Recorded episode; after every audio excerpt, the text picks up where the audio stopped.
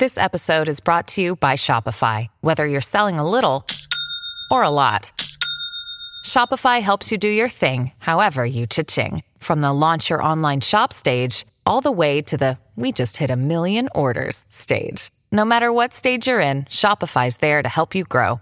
Sign up for a $1 per month trial period at shopify.com slash special offer, all lowercase. That's shopify.com slash special offer.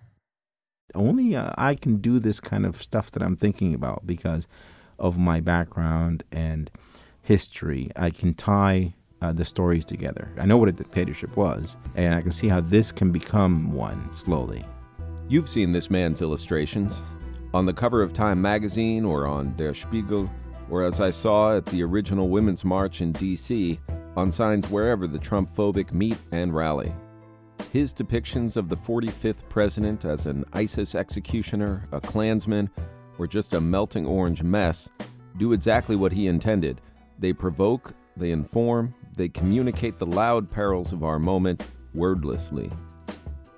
When I started this show with Bourdain a year ago, I knew exactly who I wanted to get to design our logo Edel Rodriguez.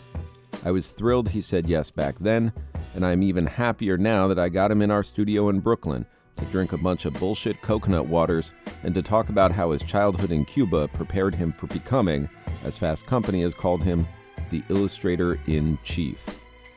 This is Nathan Thornburgh, and you're listening to The Trip, drinking with exceptional people around the world. Welcome, Edel Rodriguez. Thanks. Great to be here. Um, we're recording this today from from the Roads and Kingdoms, like our our studio in um, Dumbo, Brooklyn. So I met you on the sidewalk out front to go to the bodega downstairs. So I wanted to find a drink with meaning. It's part of the idea of this show, like. And you're not drinking. and I'm not drinking alcohol because of this dry January that feels like a dry millennium. Um, and you're not drinking, so let's have some non-alcoholic stuff. Unfortunately, it's like um, it's a bodega, but it's like a pretty shishi bodega. You know, like they've they've upgraded for the. Uh, you know the agency uh, and marketeering crowd that's moving into Dumbo, Brooklyn. So we went down and got uh, the thing that struck me as and you as most resonant with some of the stuff we're going to talk about, particularly about Cuba, because it turns out they got a lot of coconut in the in the upscale bodega. It's just it's different kinds of coconut water. yeah, it used to be just one. One now there's there's colored. Uh, it's crazy. I, I can remember a time growing up in South Florida even where there was no coconut water like in bottles. No, no, no. Yeah, you know, I'd have my uh, my uh, uncle Luis climb up coconut trees and throw them down to people, and then hack them up, and that's how we drank. Even in Miami. So- Yeah, even in Miami. So down in Key West, um, there there was a time that I could get get up a, a palm tree, and I remember some point like having not been home for a long time or something where I tried, and it's so hard. Yeah. Oh my god! Yeah, yeah.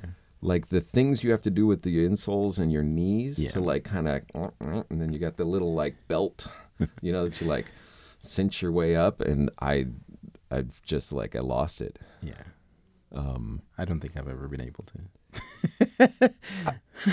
Usually had like the one guy in the crew uh, in Cuba, Right. you know, when like, hey, you're the guy. You go Yeah. out there, you knock them down, you know. I was always much more partial to tamarinds because Ah. tamarind trees are like they got the low branches Mm. and they're wide and you can climb up and you can actually eat them. And just coconut is death, man. It's so Yeah. much so much danger. Um, uh, and now, of course, like horribly, like we just have to pay guys Yeah. to come and cut the coconuts down, which is like you got to turn in your tropical card. Yeah. Uh, at that point. So anyway, we have we're gonna do a blind taste test of the four ridiculous uh, coconut waters that we found in our upscale bodega downstairs.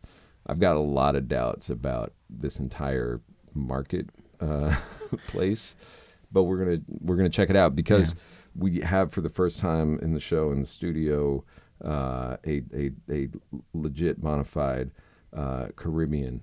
Um, Yeah, I know what coconut water tastes like. That's about it. That's all I know. All right. I think we're all going to learn a lot, a lot together. Uh, Edel Rodriguez, born in Cuba, here to taste Brooklyn's finest bullshit coconut waters on the trip. All right, so we've got uh, coconut water number one. All right. Let's see.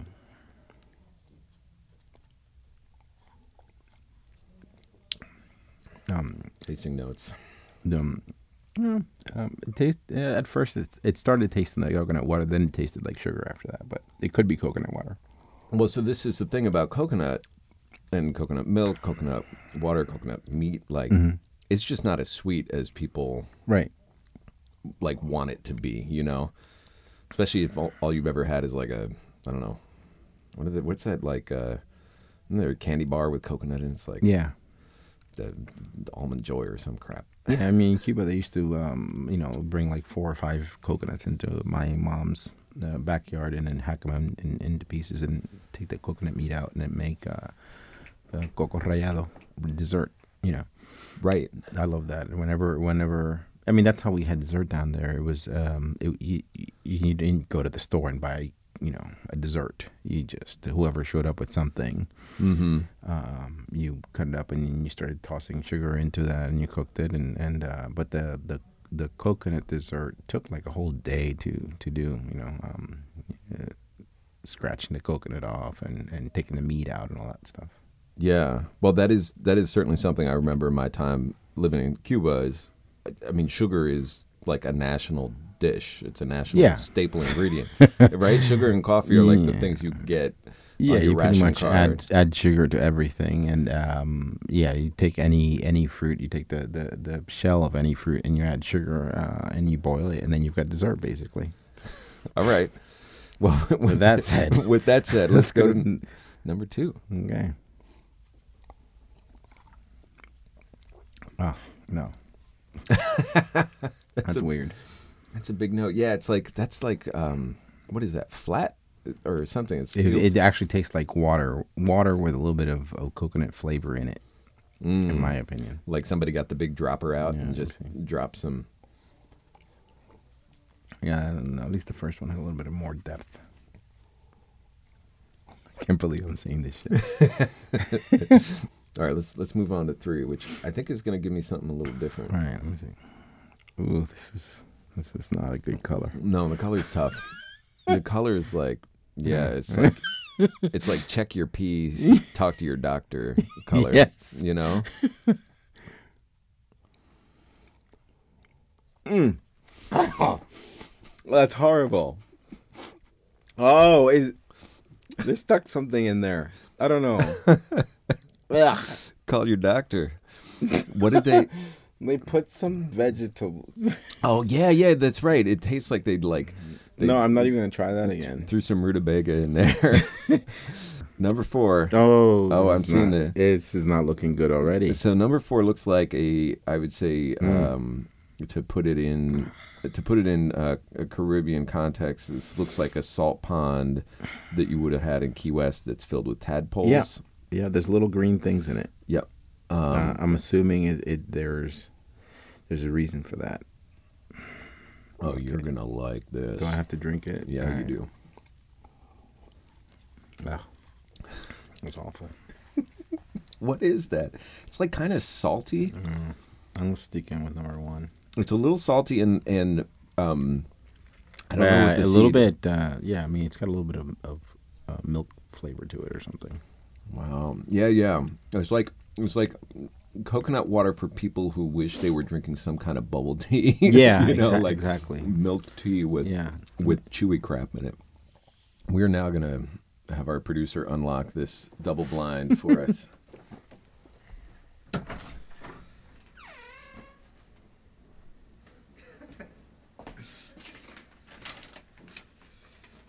All right.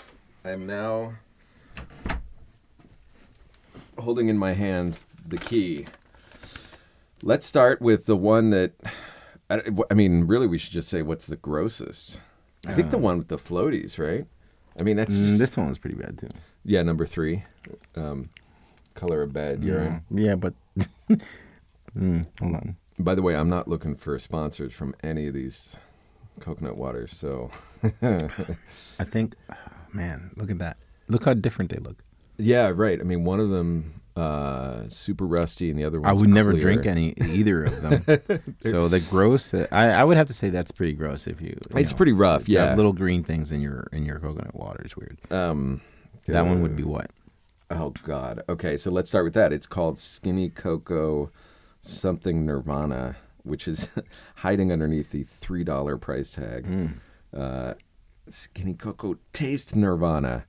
Oh wow, Taste Nirvana, and then it's got Thai basil seeds, a in parentheses a superfood. Oh, It's just like this is just like uh, they're just hunting for suckers. They're like, I need a superfood in my three dollar tiny bottle of um, strange milky something something. All right. Uh, what's what's the one that looks like a bad urine test? uh, the, the the that one is called harmless coconut water. If you're living part of the healthy harmless coconut water lifestyle, this is by the way eight fluid ounces for four dollars. Then wouldn't you want your more locally sourced? Also, look at the quantity for four dollars. That that look at the size of this thing. yeah, That's one chug basically. It's it's I don't know. It's about two inches wide by three or four inches tall. but that's a virtuous cycle where they don't give you a lot of it to drink, and you don't want to drink a lot of it. Oh, that's the virtue. Okay. right. Number two, which was our least offensive not winner, Mm-hmm. uh, it was called pure Brazilian coconut water. look at that. Yeah. So we figured out what was actually the best one is the one that's most hyped by Rihanna. That's true. So Yeah. our number one choice, Vita Coco Yeah. coconut water, which actually maybe we should look for sponsors because not only is this the one that we decided tasted not quite like a coconut, but But Uh, the, the least worst. the least the least bad variant, and it was three dollars and fifty cents for For you a know- lot, a lot, yeah. a lot of uh, cocoa a lot. water, so that's good. All right, hit me hit me with more of that. Let's right. let's do this interview with some rich, creamy And let's add some rum to that. energy boosting. Come back in February and we'll just go right for the rum and Yeah. skip uh, skip the rest. yeah, it's pretty good. I can drink like I can I can drink a, a good few chugs of that. I can't touch the other stuff. I actually want it away from me. Here. we just there. like dump it on the floor of the uh, of the Mm-hmm. studio here. And there is water, by the way, if uh, if we've done too much trauma to your Yeah, right. palate. So Edel, you and I know each other because we worked at Time Magazine Mhm. for a few years, actually, um, and uh, I, I mean, I remember. Obviously, you were you were an art director there. Um, you were, you know, kind of on the other. There's not a big wall, but there's kind of a wall between writer people and reporters like me Yeah. and the art uh, crew who would kind of make our stories look good. Um, and I remember you, uh, you know, just being really uh, pleasant and smart to work with. I didn't really know like the the, like full Edel, like you know. And I think a couple things. One, there's this whole backstory which was super fascinating and and felt very relevant to kind of you know where I'm from, the part of the world down in the Florida Keys, and then also just you know what you've become, the ability to kind of uh, to do the work that you do now is not something. I mean, you were already you had your side hustles when you were at Time. You were Yeah. doing books and everything, but Yeah. Um, it's just kind of crazy that, to think that like you know some coworkers. I feel this way about Carolina Miranda too, mm-hmm. who I'd worked with, and Ta-Nehisi Coates. Like these people who we worked with at time, and we were all kind of making a magazine mm-hmm. together, mm-hmm. but like. There's some like superstars, you know. Like mm. it's been really cool to see them just like go and get, you know, do their thing afterwards. Anyway, that's th- I mean that's kind of how I feel about the shit that I've seen you do after time has really blown me away. Yeah, and I, I think having worked worked that many years at, at Time Magazine, I ended up working there 13 years.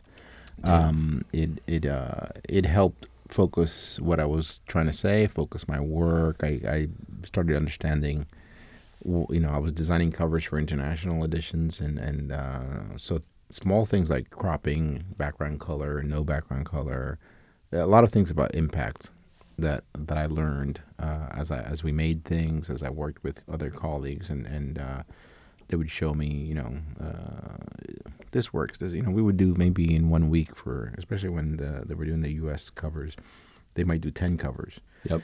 ten options, and, and you kind of start seeing the differences at, at uh, what covers communicate, and, and, and also the combination of headline to image, and, and back and forth, and um, so I learned a lot about about communicating to um, to people, and I think that's definitely helped my work once I left the magazine. Um, but let's go let's go to that that backstory part. Um, so explain uh, what the the the Mariel boat lift was, and like how you how that's part of your story. Uh, well, uh, the Mar- Mariel boat lift took place in 1980 uh, in Cuba, and um, there had been about uh, I mean in 1980 it was already 20 years after the revolution, and um, uh, the 70s was was it started off well in Cuba, but then uh, towards the end, it's then a lot of the pressure started building up from people that um, they they weren't liking the government. They they weren't liking how the revolution was turning out. So, um, in actually in April of 1980, um, a, a group of people um, took over a bus and uh, crashed it into the Peruvian embassy in Havana, and uh, they sought asylum in the Peruvian embassy. Uh, as soon as the gates were crashed, you know, tens of thousands of people went into the Peruvian embassy. And uh, at that point, Castro suggested, you know, thought the idea of invading the embassy, and the Peruvian ambassador, ambassador said, "No, this is Peruvian soil. You're not coming in here." So the question is, how do you get rid of, you know, how, how was Castro going to get these people off the island or whatever? And and then in the middle of all that, he he just, you know, in one of these fits of of uh, anger. Uh, said anyone that wants to leave this doesn't like it here. You're all scum. You know, we don't want you anyways. Um, get that, get out. is know. that where the the phrase "gusano" started? Yeah, like your Mm, worms. your worms, gusanos. Yeah. And uh, um, a- he started giving speeches against people that wanted to leave the, the country, but at the same time saying, "If you're going to leave, we don't, you know, we don't care. You can leave. We're not going to do anything to you." Uh, and told the people in the United States to come get their family members. So as, as soon as the people in the U.S. got that go ahead, because before that you would get shot if you showed up in Cuba to get your family or if you tried to leave. All of a sudden, people started going down to Key West and uh, and um, um, leasing boats. And uh, my family were we were sort of quietly trying to leave through Spain. You know, getting a uh, we were we had our passports and, and pictures taken to to get passports to uh, to go to Spain and then be there for a few years and then eventually come to the United States. So you, had, you had a plan in motion yeah, already. We, we had a plan that my dad had been working on for a while. How old were you? Uh, I was at the time I was eight, but pretty much I think since I was about five, my dad just said, "I don't want you know I don't want my kids growing up in this country," because he was he was seeing what was happening to my sister. My sister was six years older than me, so she was eleven or twelve, and um, they were starting to send her to um, uh, educational, you know, student educational, um, you know, government education schools and work camps Yeah. um, uh, uh, they would take them from the family, you know, like 45 days at a time. Uh, and then later on, it was like Escuela del Campo, which is the school in the camp, which you just you weren't in your Wow. town anymore with your family. You were you were working the fields from about six or seven in the morning till one, and then you would go to school after that. Uh, so it was this sort of indoctrination of of children um, for for for the party.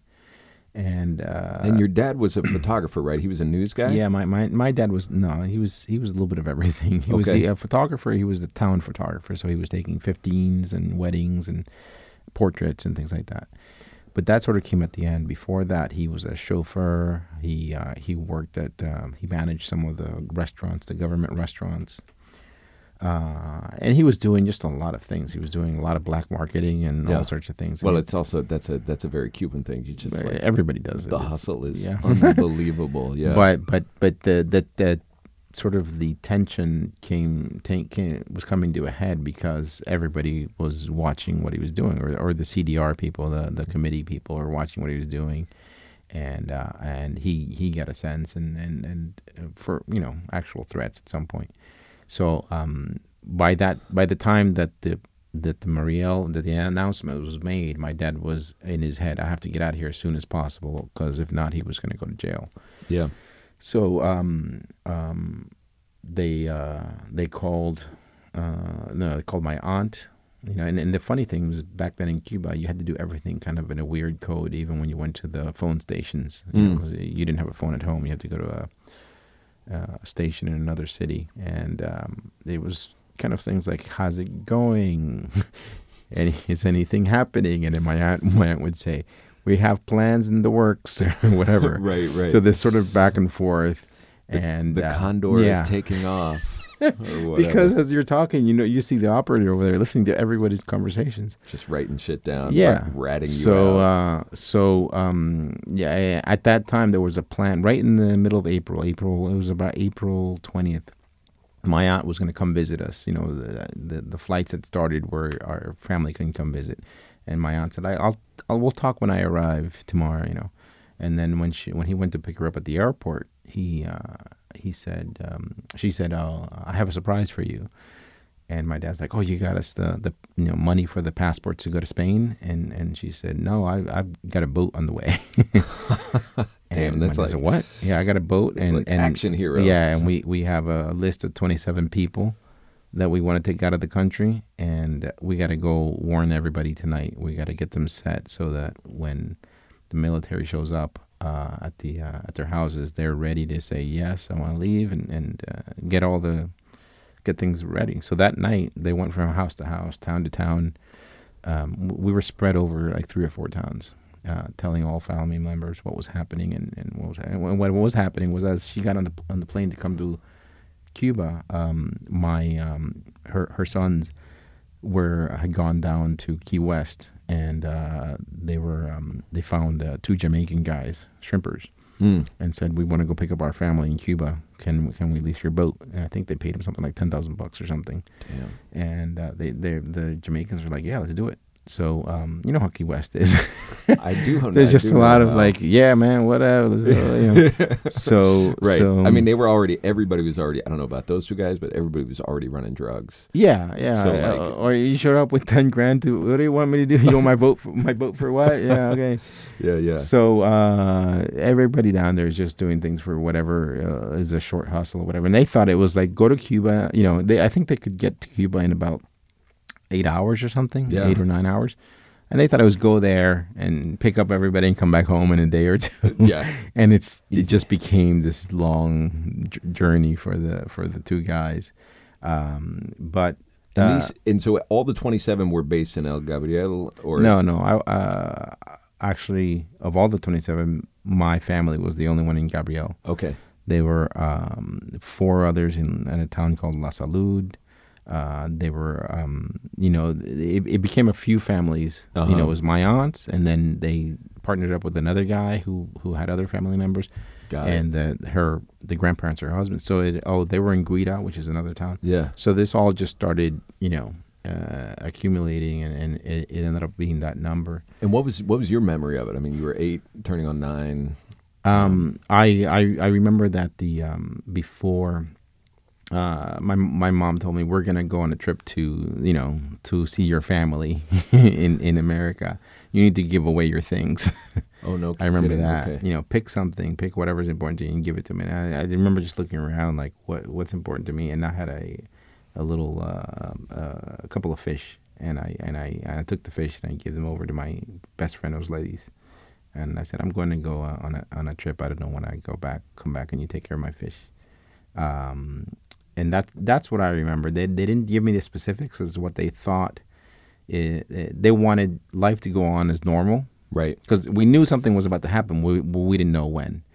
If you gave a tell that you, something was happening, that you were about to leave the country, the the CDR people on the block um, uh, would would arrange for a, a, a final goodbye. Let's say. Oh. So they would bring in trucks. They were bringing trucks to people's houses to either beat them up, um, throw uh, ve- you know vegetables, eggs, uh, you know um, whatever at the house, um, sh- you know shame you and call you names and things like that. So they were doing it's called an acto de repudio, which is a repudiation act Yeah. on anybody that wanted to leave the country. So my my parents didn't tell me because they thought I would go to school and tell my teacher. Uh, it, it's Yep. it's basically 1984. You know, everybody's just looking out, looking at each other, wondering who's on what side, basically. Right, and how they can rat them out for favors. Yeah. Uh, Yeah. Otherwise. So so it was kind of just left like that, and I think they took my sister out of school and just said that she was sick, and then everybody they didn't even tell their parents. You know, my my dad Mm. didn't tell his parents. Yeah. you know, because uh, you know, my parents had this calculation the whole time. What, and I've interviewed them, you know, recently because I'm working on a book about this. And their calculation was, you know, at what point does this shit go go bad? yeah.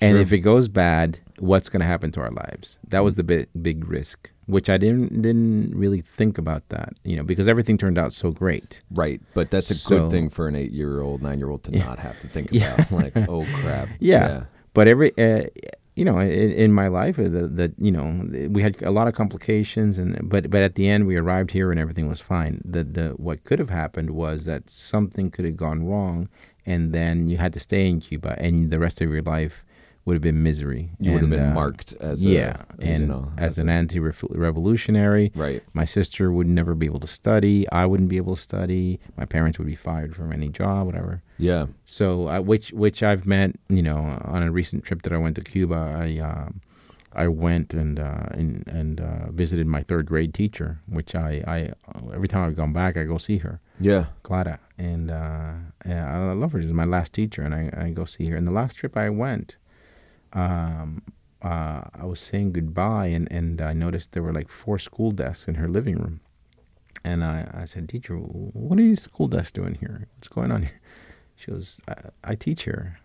And I was like, Why? Why don't you teach at the school? And she's like, Chico, you know, you don't know what happened to me? I said, No, I, I don't know what happened. I said, I was supposed to leave in Mariel, you know, and uh, I went all the way to to the boat. I boarded my boat, and then the buses arrived with uh, prisoners, and the boat captain refused to take prisoners to America. You know, the boat captain said, "I'm not, I'm not doing that. I'm not taking prisoners to the U.S." And the lieutenant said, "You know, if you don't take these prisoners, you're not taking anybody." And and pulled off all the family members and all the civilians, and one of them was my teacher. Pulled her off the boat, No sent way. her back to my town, where they proceeded to, you know, beat her up and and and um, throw eggs at her and all that stuff. She got fired from being my from being the teacher in the elementary school, and she was never able to to teach again. So it was about 35 years later that I saw her, and uh, the way she was making a living was was teaching some private classes at her house because she was never she was never able to teach for the state again. Damn. And uh, I think that's something that Americans take for granted. This idea that there's one employer, you know. Yeah. So that's the problem with Cuba. Whenever I, I've had arguments with um, um, sort of left-leaning or communist people, that um, they um, they they say that the same things happen in this country. Let's say, you know, if you have a, you, you can be at Hunter College and you piss someone off, you can never work there again. Yeah, but then you have Columbia and you have you know Pratt and you have SVA, and uh, you can go somewhere else right. when you uh, live a place where you piss off one, the the only employer, which is what communism is basically. That's it. You're marked for life. You can never, you will never have another life uh, uh, in that place again, and that's why a lot of people end up uh, escaping, or, or you know, for example, going to Mexico and trying to cross the border because their life in Cuba is over. They Right. spo- they spoke out against the government. Right. They did something. Your life is is ruined. And you and you don't always know when it's coming or where it's coming from. No, no, no, Um, no, no. Yeah, and there, there's you know hundreds of cases. Uh, I, everyone in my in my family has has uh, a story to tell. the, you know the the boat lift on the other side you know from key west and i was five uh, i think when it happened i have no memories of it but it's funny um, you know it's funny from the key west side because you'll talk to people and if the number of people who claim to have been captains or like crew in the Mariel boat lift mm-hmm. were actually there, it would have been an armada of like mm-hmm. 500,000 boats. You know, it's like the legend of it kind of has grown uh-huh. in the, you know, because it was this incredible, I mean, it was, a, it was an army of civilian, mm-hmm. you know, a navy of civilian boats that went to go get everybody. And Yeah, it went on for about six months. Yeah. and, and the end, in the end, it was about 125,000 people that finally came. Um, you know, I remember uh, the night we left, uh, what was going on. Uh, my parents, what they had done is, is my parents are really nice people, and they started giving away their things to neighbors and all sorts of stuff.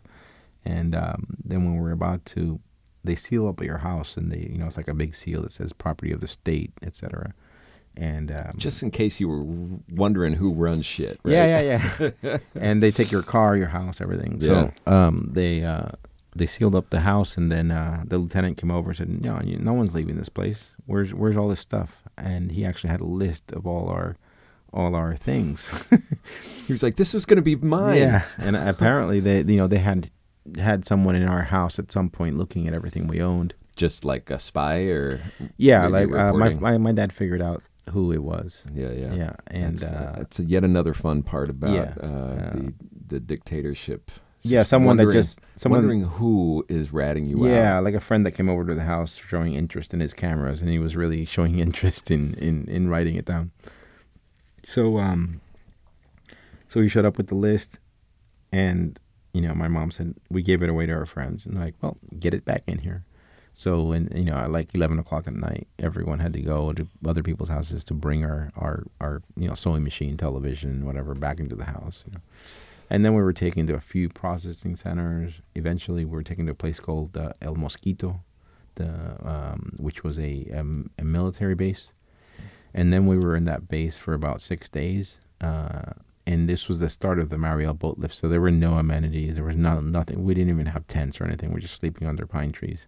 And um, that went on for five or six days. They, they, you know, there were there was there was no food. It, it was basically like a detention camp, you know, situation. That must have been pretty nerve wracking because you don't, you're not sure what's at the end of that Exactly. process, right? Yeah, and, and and from talking to my dad, I think my dad lost about 15 pounds there um, because um, there was even while we were there, they were pulling people out, taking them to their workplace, beating them up, having having the workplace beat them up, and then bringing them back into the camp. They were doing this sort of psychological torture type of stuff, and uh, and my dad just was freaking out. My dad was like, "Why is this taking so long? Why aren't we leaving?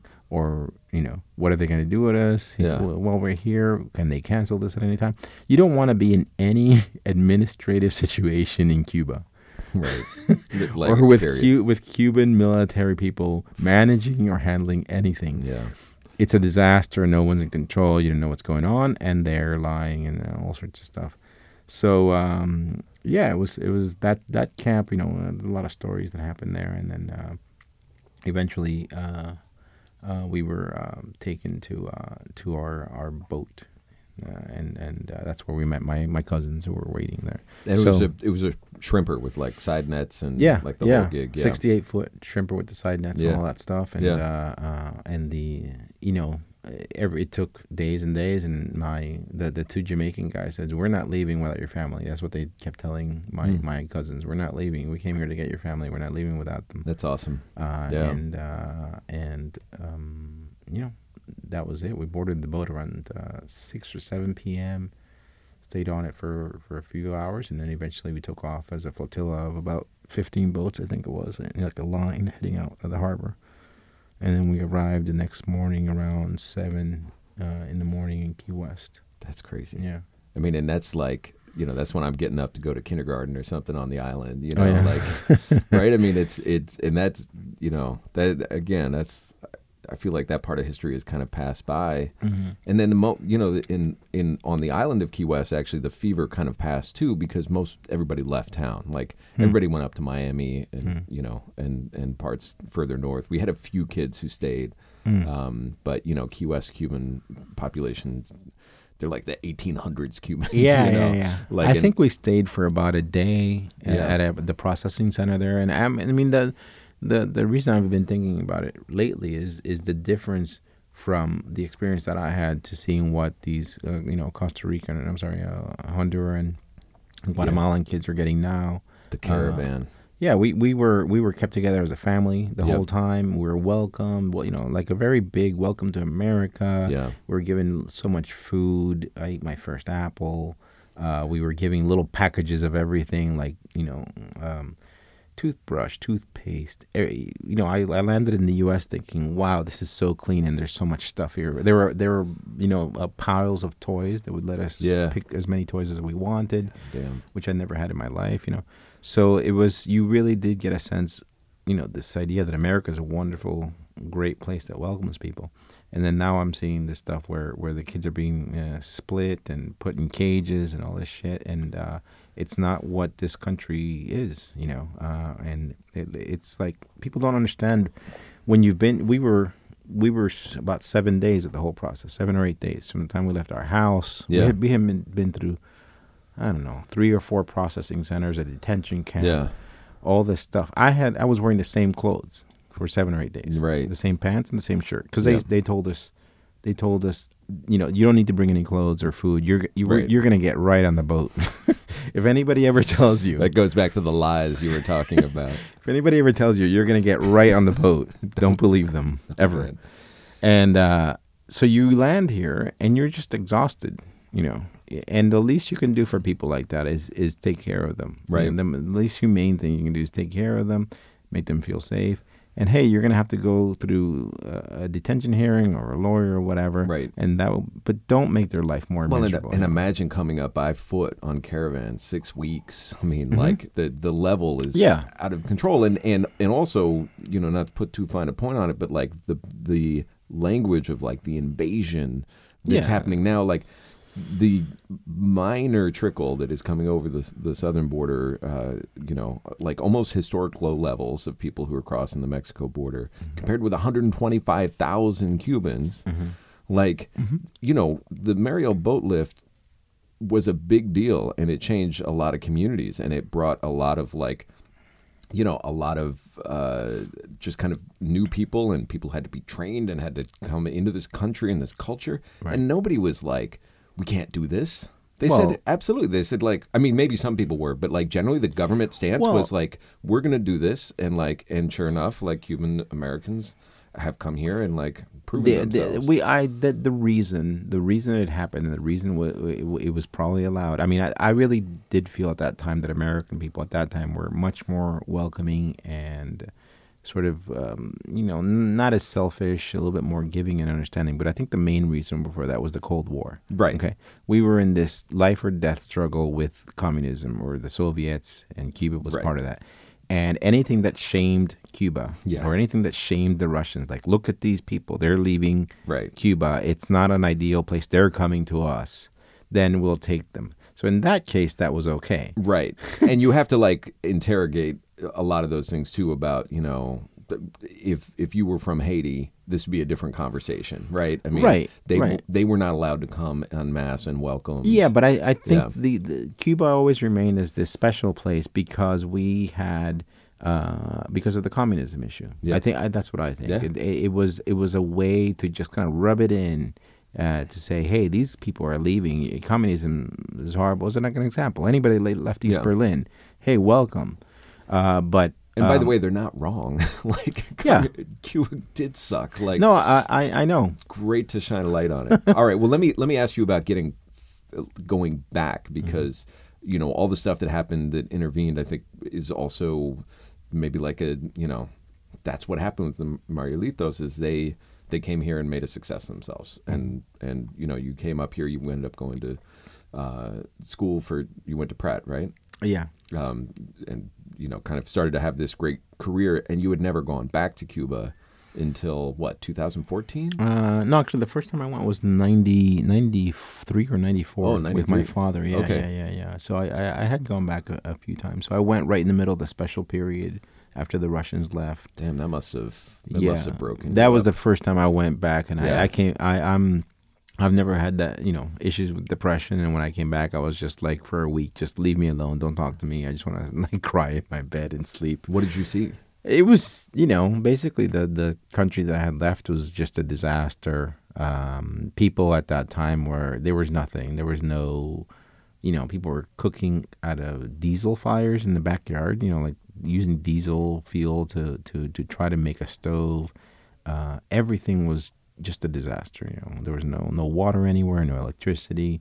So it was it felt a bit like a war zone. And then when you see your family and your grandmother and your grandfather living in the middle of all that and you're walking around and you go wow this would be so easy to fix if we just you know got some power here or did this and that it really uh, yeah it really does upset you you know um, so that was yeah that was 94 96 was still the same way when i went back 99 yeah, a little bit it started changing mostly um, uh, back uh, the next time I was it was 2012 uh, Mhm. and and then things were co- sort of a little bit more, you know, not not that on, right on the edge of the purposes of the purposes of death.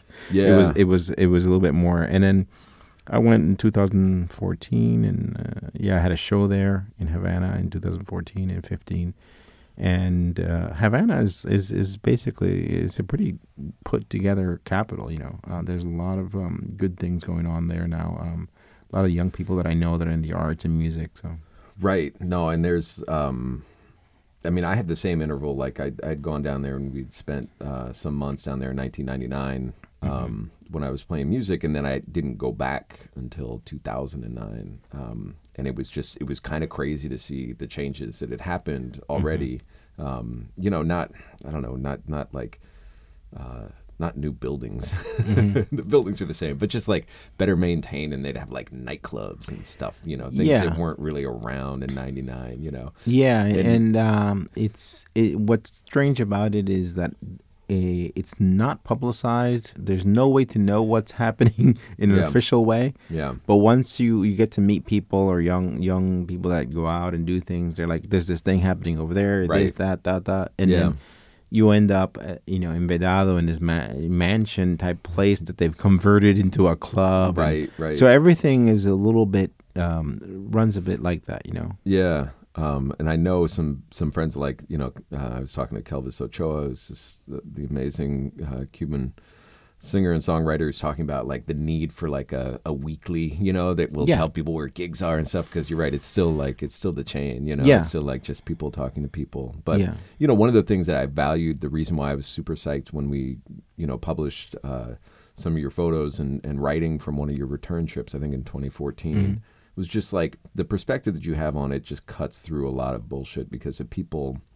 I don't know. I mean, obviously you've got uh, you've got a, a right wing kind of Cuban American community, and then you've got a lot of people who you know with like Che posters on their wall, and it feels like like the truth is so hard in Oh. the middle. Oh, I see. I see. You know, yeah, it's yeah. just but like- the, but that's the reality. The reality is that the story's in the middle of Yeah. negotiating all these things, and people that live in Cuba, uh, they're neither here nor in one side or the other. They're just trying to move the chess pieces around Yeah. to get what they need and to not be arrested. and to not get i mean and that was right i mean i had had such a when i was down there as a musician like Mm-hmm. life was great like i was playing in a band and Compay segundo was showing up and like we were it was like uh, one of us uh, bliss time and then when i went back down as a journalist with time like you know i got pulled out of the line at immigration and detained Mm-hmm. at the airport and like yeah. you know that Mm-hmm. I, I think we had talked about that but you know they were they were basically i was on a bad visa like i was on a tourist visa Mm-hmm. and they did the most cuban shit ever which is one like you had the customs and border protection were like you know flirting with the immigration cops and they were feeding each other like pieces of mango straight off a knife and like you know just like being very like very tropical about how they went through their business you know like Very tropical dictatorship. yeah, you know. And then you're kind of like, oh, this is these guys are so cuddly, like they're doing a little like dance. And, Until they say no. well, Yeah. and and then the boss shows up, and then the boss Yep. is in plain clothes, and he's got a dossier with my like a dossier on me, like with my covers from Oh, time, really? like Oh, shit. domestic time. That's what I'm wondering when that's going to happen when I go back there. It's it's still in their arsenal. Mm-hmm. He comes, brings me back to like an interrogation room. I mean, literally the naked light bulb, and he's like, you know, as I'm sure you know, we're not going to do anything to you, but this guy and this guy and this guy who you know who were they knew who was in my band back in '99, Mm-hmm. Wow. and they were like. You know, something could happen to them. Wow. Like maybe they don't get a visa to go on tour next time. Maybe Yeah. they, you know, Mm-hmm. maybe somebody takes the computer that you know this guy's got in his apartment, Mm-hmm. and it was just like that's you know like what you're saying. This this the way that they use social control is like Yeah. oh it's dark shit, man. It's yeah, like yeah, yeah, yeah. they'll use relationships against each other. You Yeah, know? yeah, I'm I'm very aware of that. Yeah. Yeah, and, and and and I'm I'm I'm cautious of what I do or say sometimes because I have a lot of family in there. Yeah. Where I, here I can say and do whatever I want, but if I if, if some you know they they get a glimpse of something, they could go and affect my aunt and my cousins or Yep. whatever, and it's part of the control that they that they do, you know. And It's- I've said a lot of things in the last few years, and um, I haven't been back. I don't know if when I go back, Yeah. they'll they'll say, "So you said this and this." You know, everything's online nowadays. It, it seems so selective because they're not like they don't have the brutal efficiency of like an East Germany. Yeah, fortunately. Yeah, but you don't want to be you don't want to be the guy they you know pulled out and to, to persecute the family members. Um, Yeah, yeah, right? yeah.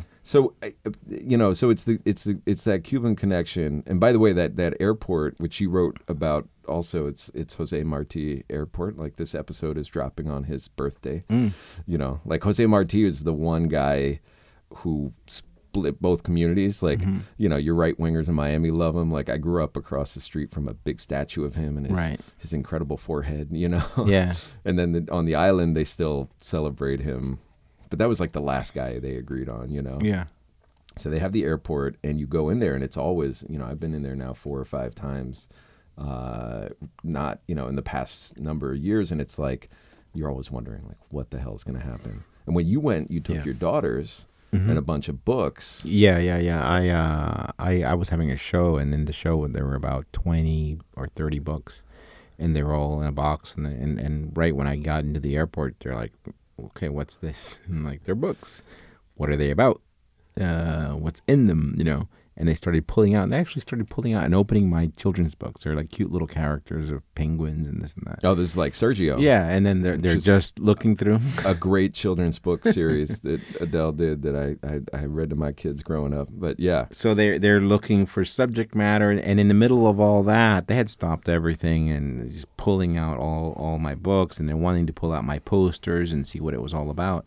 And then suddenly the the person from the museum shows up with a letter, and the like, letter the letter's got the right seal or Yeah, whatever it yeah. is, and they just They like start down. wrapping everything up. I just love the idea of this, you know, illustrated book about a penguin who's scared to swim. You Yeah. know, it's like counter-revolutionary. Yeah, there were They like ten people around, huddling around, looking at a, a, a little children's book to figure out if there was any hidden meaning in it. Uh, Um, full, full employment, man. Yeah. Um, so, i you know, i i it's that that's the the the way they they function. There. But I I really feel that uh, what we've tried for the last sixty years didn't change anything in, in Cuba. you know? Yeah, So what what is going to change it? You have to just uh, basically. I think what what Obama was trying to do was get involved, dig in, get in there, and start changing it from the inside. And, using and- leverage. Like, yeah, and I and I know that I have a lot of friends that are young. They're they're they're they're working there. They're being they're artists, musicians, and they're not leaving the island. They're they're trying to change Right. from within. And what do you do? You try to support them. And if they want to do a show of your work, you show up. And um, I had a show of my work. I didn't take anything out. I showed everything that I would show anywhere else. I had a slideshow where I had some images critical of communism or Che, and um, she she looked at it and she thought about it for a while. the, the curator, yeah, and she just went, "Let's go for it. Let's see what happens." yeah. We That's how you do it, right? Yeah. Like, and we showed it with like an audience of 200 people, and and everybody was cool about it. No, you know, there were no. Uh, the the the story of Cuba is that everyone's in on the stupidity of the whole place. Everybody knows it's ridiculous. That's so true. So there's maybe five percent of you know. I asked I asked someone. I'm not even gonna say who I who I asked. I asked someone that I know how many people you know are are, are with the party. You know, is it like five percent? And and they told me "It's maybe one percent. yeah, like really it, Uh, That are really in it is one percent. The rest of the country is to them it all it's all a farce. But there's nothing they can do about it. Basically. Uh, although I, I, you know, it doesn't mean that they don't make personal calculations. I remember going back after I got detained and they let me go, and I went and found different people who had been in my band and like talked to them. And I was at that point I was a journalist for Time Magazine, you know, and I was like, hey, I'm doing this story. Are you comfortable doing this? Mm-hmm. And the singer in my band, who's a woman I love, you know, I went and made the same approach. Everybody, everybody talked to me. They took me back home. They, you know, we just it was amazing. This woman sat me down in a chair and yelled at me for 30 minutes. For And what?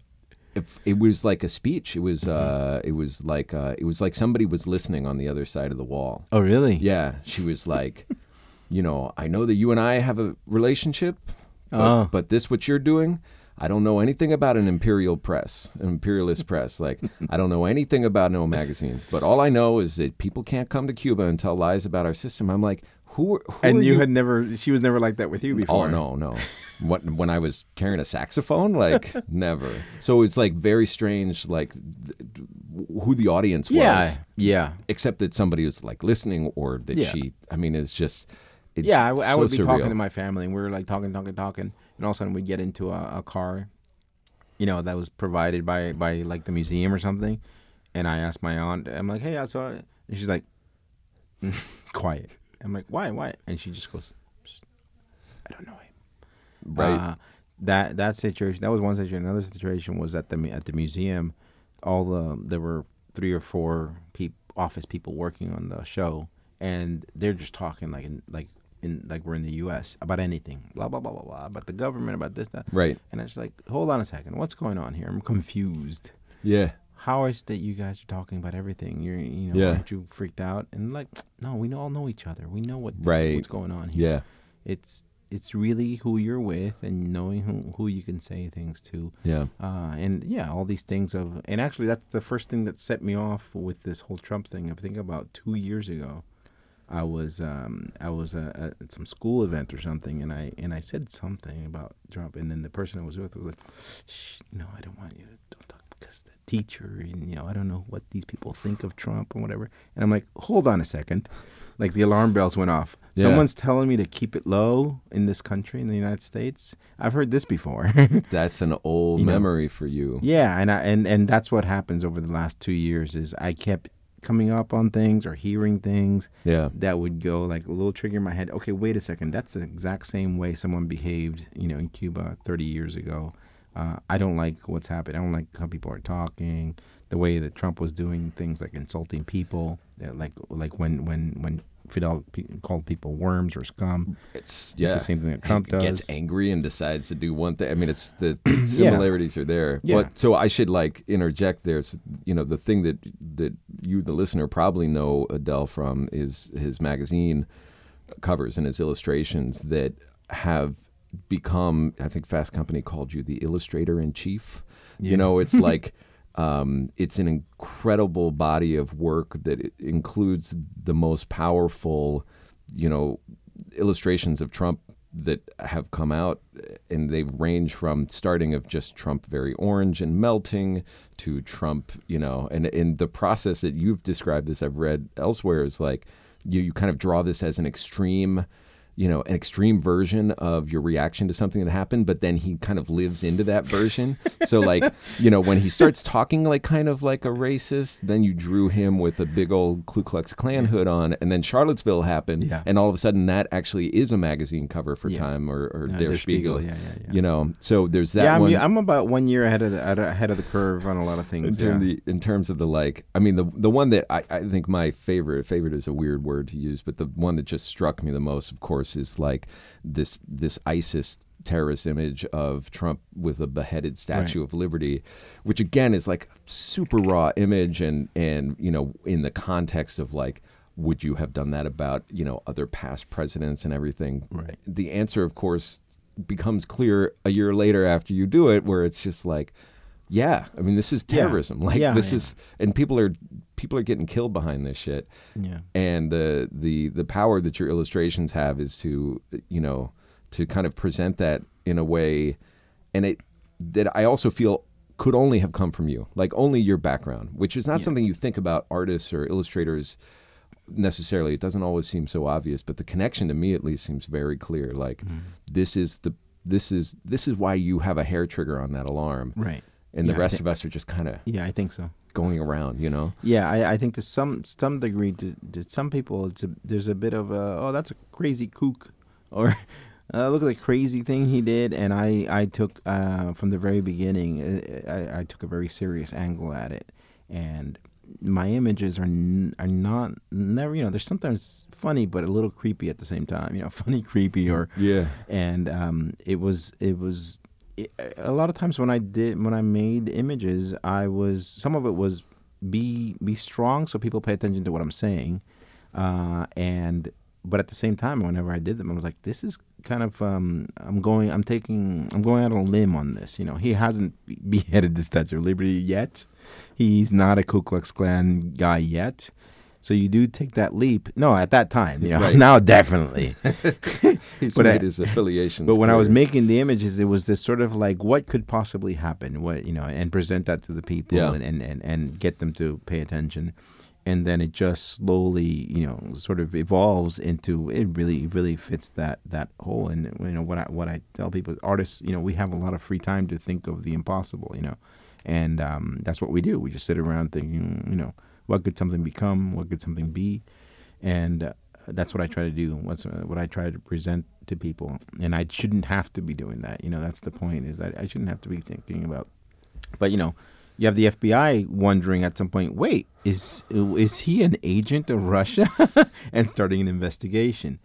So that's what the FBI also does. they What have to sit around and be? think, yeah, you know? think of the impossible. Uh, and uh, and we you know we have time or you know that that's our jobs uh, to to communicate uh, these things and and um, yeah it's definitely something that that I, I I, you know sometimes I, I people ask me why do you do it why do you continue doing it and, and it's this idea that only uh, I can do this kind of stuff that I'm thinking about because of my background and history I can I can tie uh, the stories together I can see what a dictator I know what a dictatorship was yeah, and I can see how this can become one slowly. Yeah. uh, and I can uh, I'm, I'm I'm able to see that in ways that other people can't do, and I can communicate it because I figured out ways to do it in a in a I can I can work graphically in a very direct manner.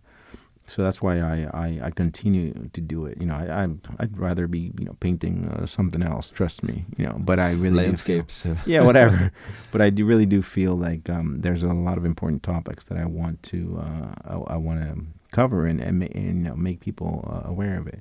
Venezuela was a normal, great democracy for many years, and Yeah. Venezuela changed overnight. It's a disaster now. You know, so the idea that that can't happen here, well, it happened in Venezuela. What what is that thing they say about bankruptcy? It, it it happened gradually, and then it happened all of a sudden. Yeah, yeah, It's like those those are the things where Yeah. you're really prepping the ground. That and uh, you know a kind of a quieter thing that also I think I see in your images that you've talked about also is just like wanting to make images for people who don't speak English necessarily. yeah, And just like cutting like people in your family who don't speak like yeah. this is not highly like you're going right for like some kind of human core that people just visually like oh I get exactly what we're saying here. Yeah, and and uh, it's you know sometimes I sacrifice the the way a lot of information, a lot of artistic detail, or this and that. Yeah. Because sometimes I do feel that, that that we tend as artists to kind of like make things for other artists, Right. and I take a lot of that stuff out, and I want to communicate to like my dad or a construction worker, and I I spent a lot of my youth in in junkyards and you know mechanic shops uh, with my dad. My dad was a truck driver in in Miami, and I get a lot of joy that my image can can can get someone like my like my dad or, or a farmer that that isn't keeping up with all the subtleties or whatever Right. and they're like wow this is crazy that we just made and then some phd candidate will somewhere will get the same feeling from it so you're you're kind of touching the whole uh, gamut of, of, of, of the population.